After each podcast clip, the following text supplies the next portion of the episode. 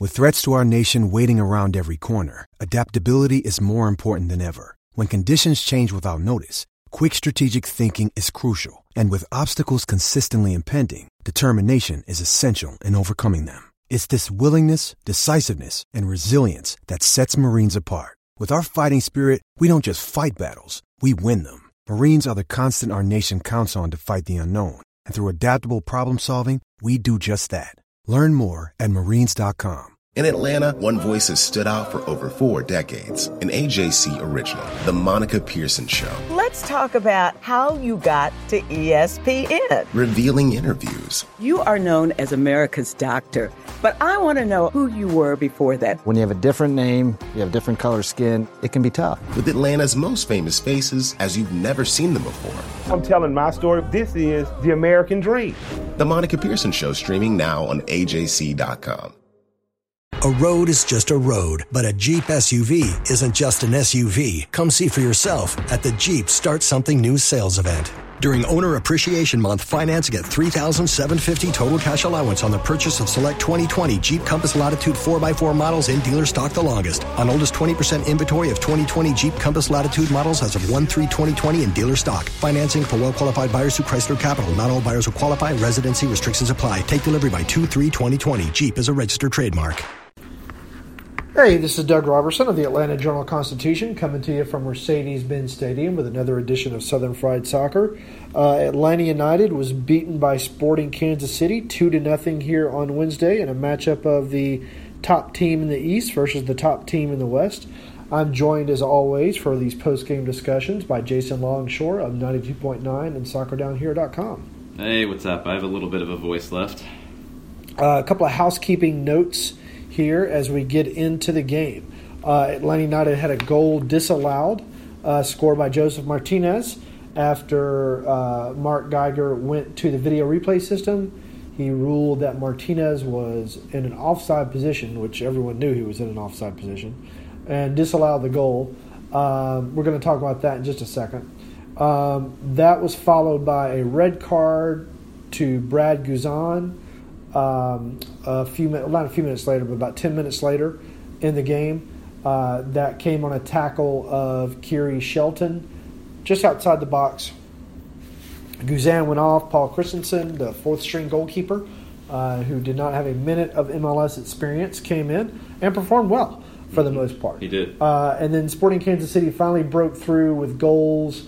Uh, the red cards in the 34th minute Sporting Kansas City broke through with goals by Daniel Salloi in the 67th minute and Fernandez in the 87th minute that I need to see a replay of because to me he looked about 10 yards offside. He was on. We did get a good look Okay. at that and, and a still shot. He was on. I The- thought he was off too, watching it live. The loss uh, snaps Atlanta United's eight game unbeaten streak.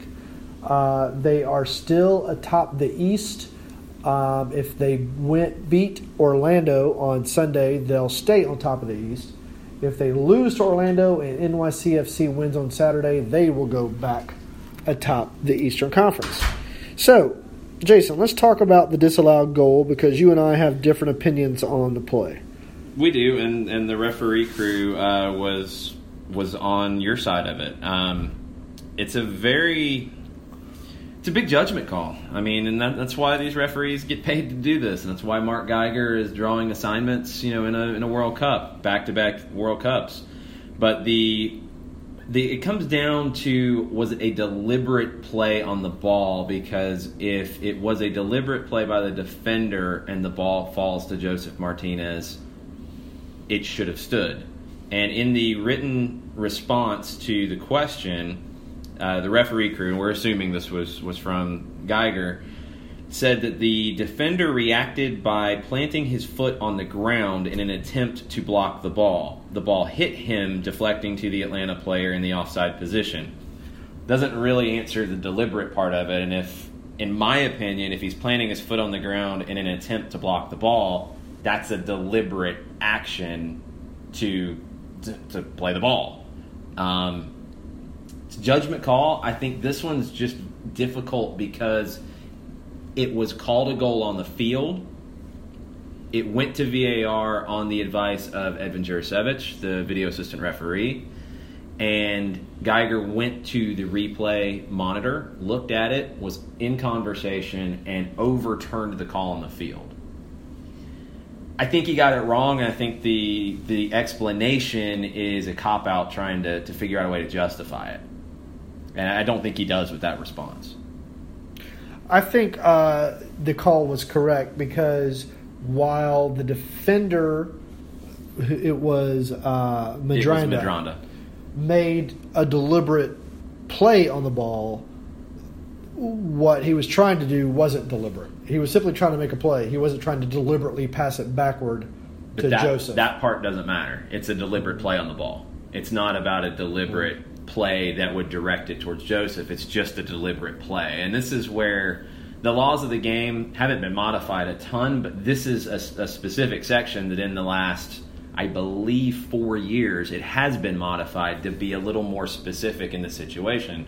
Because I remember as a kid growing up when I played, if the ball came off a defender, period, you were onside.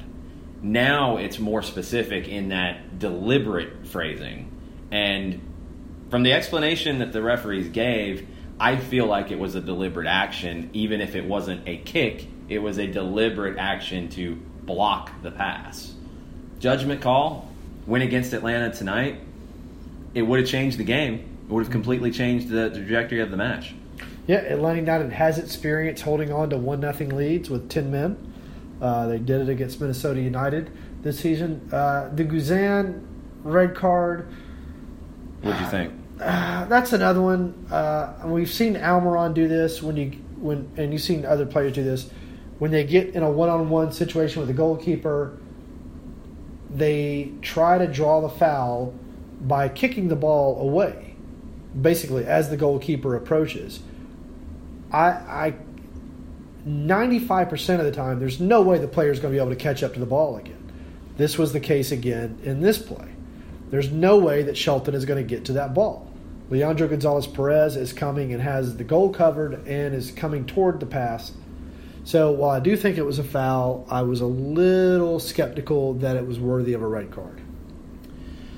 Yeah, it's another judgment one. Um, I'm assuming that the referees decided that Guzan was denying an obvious goal scoring opportunity. I'm assuming they felt that he was the last man there.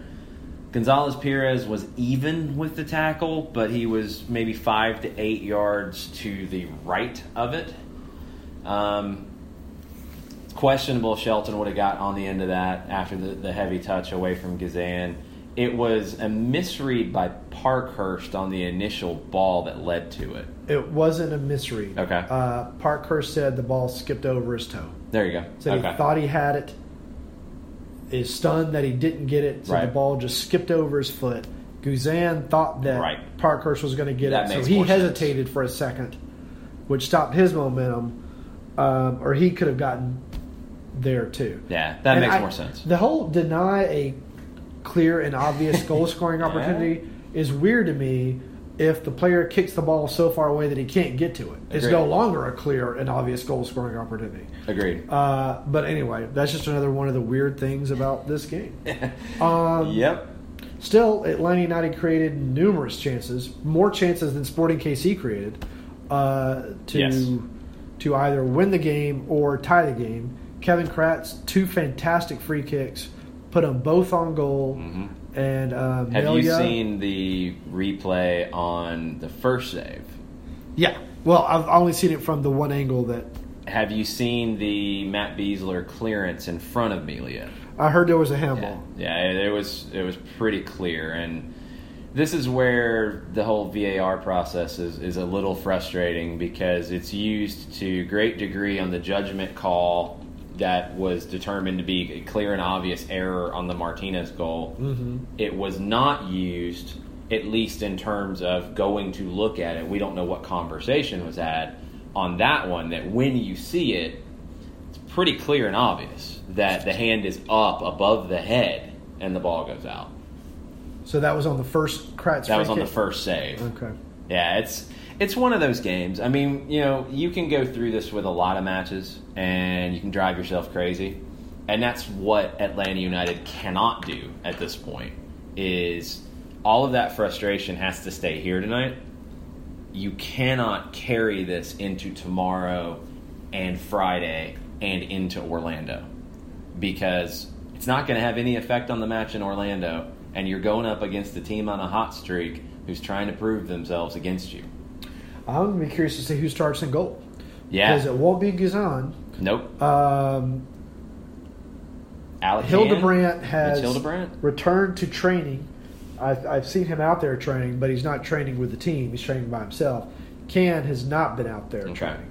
Goalkeepers. So- eh, I mean, But who? Okay, let's say Christensen gets the start. Who's a fourth round super draft pick this season? Mm-hmm. Uh, has had no experience in Major League Soccer. Has played a couple of times for Atlanta United too. yes. Um, I thought he looked good. Yeah, he looked honestly. fine. Yeah, I don't think there He were any issues fine. with him. A little bit of Um, distribution mistakes, but yeah. I think that was nerves. Uh, he was he was a good interview after the game too. Good. I'm going to write something about him in the morning uh, whenever I get out of here. Um, I know that feeling. but I don't know who the backup goalkeeper is going to be. Yeah, and you're, you're it's tricky because you get four emergency call up situations if it's judged to be an emergency, and that for a goalkeeper it's a little bit easier to pull this off than a field player because you play a field player out of position. There's only so many people who are going to play goalkeeper, and you have an international slot issue with the other ATL UTD goalkeeper, uh, Nico Caro, because he would count as an international, and you don't have the international slots to use to get that done. You'd have to make some loans. You could move. Shannon down for a game. He's already on the ATL UTD roster, the the twos roster. Uh, yeah. Yeah, he's loaned to create It's a that Rubik's space. Cube. They You'd have to it out. find someone on the first team roster that you would loan to the twos for the weekend to create the international slot. It can be done, but who would it be? I don't know. I don't know. it's tricky. We didn't think we'd be into this situation. yeah. Um, it's a little bit like the Minnesota game last year when Tim Backus had to come in. Yeah. Um, but anyway, that's neither here nor there. How did you think the four three three uh, worked tonight? It's the first time they've played it extensively. Um since week one, they only got to play it for 34 minutes. I thought they were growing into it. Um, I, I made a point to write down some stats at the the at the red card spot, and I think I missed it by a minute or two. But possession was 54-46 Atlanta. Shots were 8-4. Kansas City did not have a shot on goal yet. Um, they had a little bit of a run of the run of the play in the lead up to the red card but I felt like it was a very even game edging towards Atlanta with the 4 3 3. I thought Villalba was growing into the game as it happened. He was a little rusty at first, Yeah. but had a great chance that Melia saved at the near post. I feel like, you know, and this is just a gut feeling, I feel like Atlanta would have found a way to get on the board in the 4 3 3 or the Right. 4 2 3 1. I don't know if Kansas City would have. I I felt like the game was starting to tilt towards Atlanta as it went on, and I feel like they would have found a way in the second half. I don't think there's any problem with playing the 4 2 3 1 in Orlando, and that's what they're going to come out in. Yeah, I thought they played well. Uh, that was the sad. The other sad thing about the red card is it robbed us of a chance to continue to see Villalba, Barco, Martinez, and Almiron on the field for the first time together all season. Yeah. Um, maybe we'll see it against Orlando because that would be fun. And, and they had some moments. Uh, Barco's kind of mazy run led to that goal that was uh, disallowed. yeah. But we do need to talk for a minute about the problem that is Josef Martinez and offside. Because there have now been at least two goals this season, I think three, that have been disallowed because he just continues to play offside. The goal against Chicago last week, if Nagbe hadn't dribbled past him and passed it backward, Right. he was offside by five yards again Right. on that play. Right. Yeah. Um, the first goal that was called back offside, the Nagbe goal from earlier this season, there's nothing he can do in that situation because he made the run on the, the cross from Gressel that he's made a hundred times, and it, it's led to goals before. Gressel cut it back, and Martinez was in an offside position because of the cutback. There's really nothing you can do there. There is a concern because I don't feel like Josef Martinez needs to play it that close on the line because he has good speed. Right. He has borderline great speed. I think he could be a little more cognizant of the play and and make the decision to even give the defender a step because I feel like he's going to beat the defender anyway with that step. It, it's it's an issue. I don't think all of the offside calls are are judged equal. I think there's some like the uh, the free kick one that was judged offside. He always lines up offside in that situation on a free kick, and it's the focal point for the kicker, and it brings the defenders back on. But I think I would like to see in the 4 2 3 1 Martinez more involved in the build up and not just in the final touch on a goal. If he gets more involved in the buildup, he's going to be coming from a little bit deeper position. I think he's more dangerous that way to begin with. So I'd like to see him making more of those runs rather than standing on the shoulder of the last defender and sometimes misjudging it.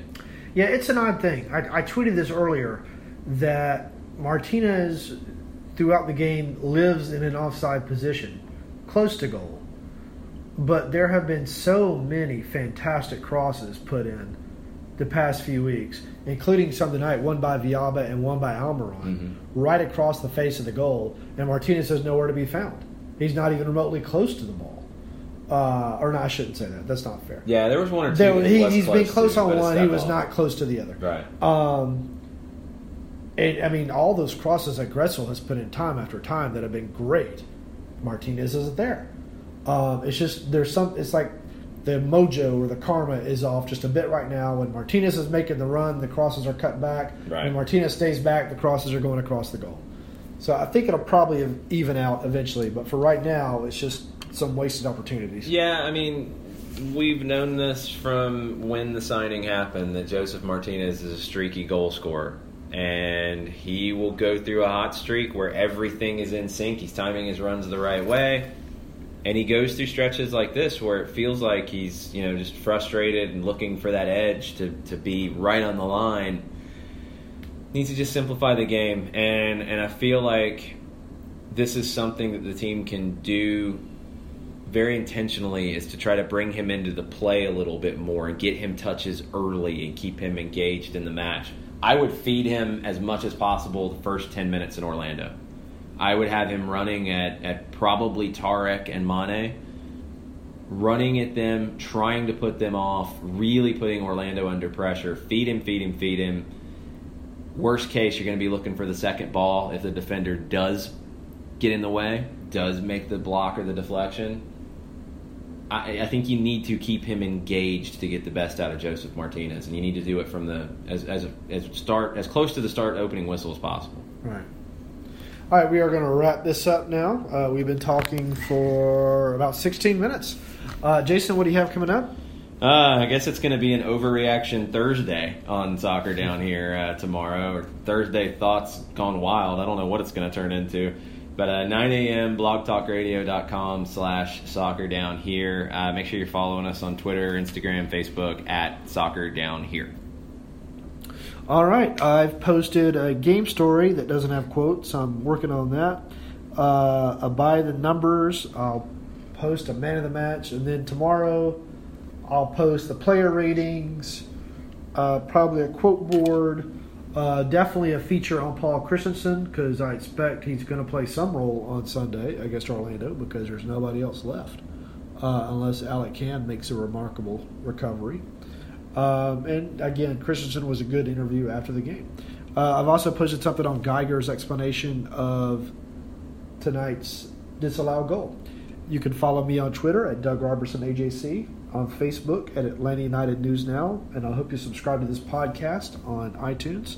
Again, it's called Southern Fried Soccer. Atlanta United was defeated by Sporting Kansas City 2 to nothing here at Mercedes-Benz Stadium. The loss snaps Atlanta United's eight-game unbeaten streak. It will return to action on Sunday night at Orlando. Thank you, Jason. Appreciate it.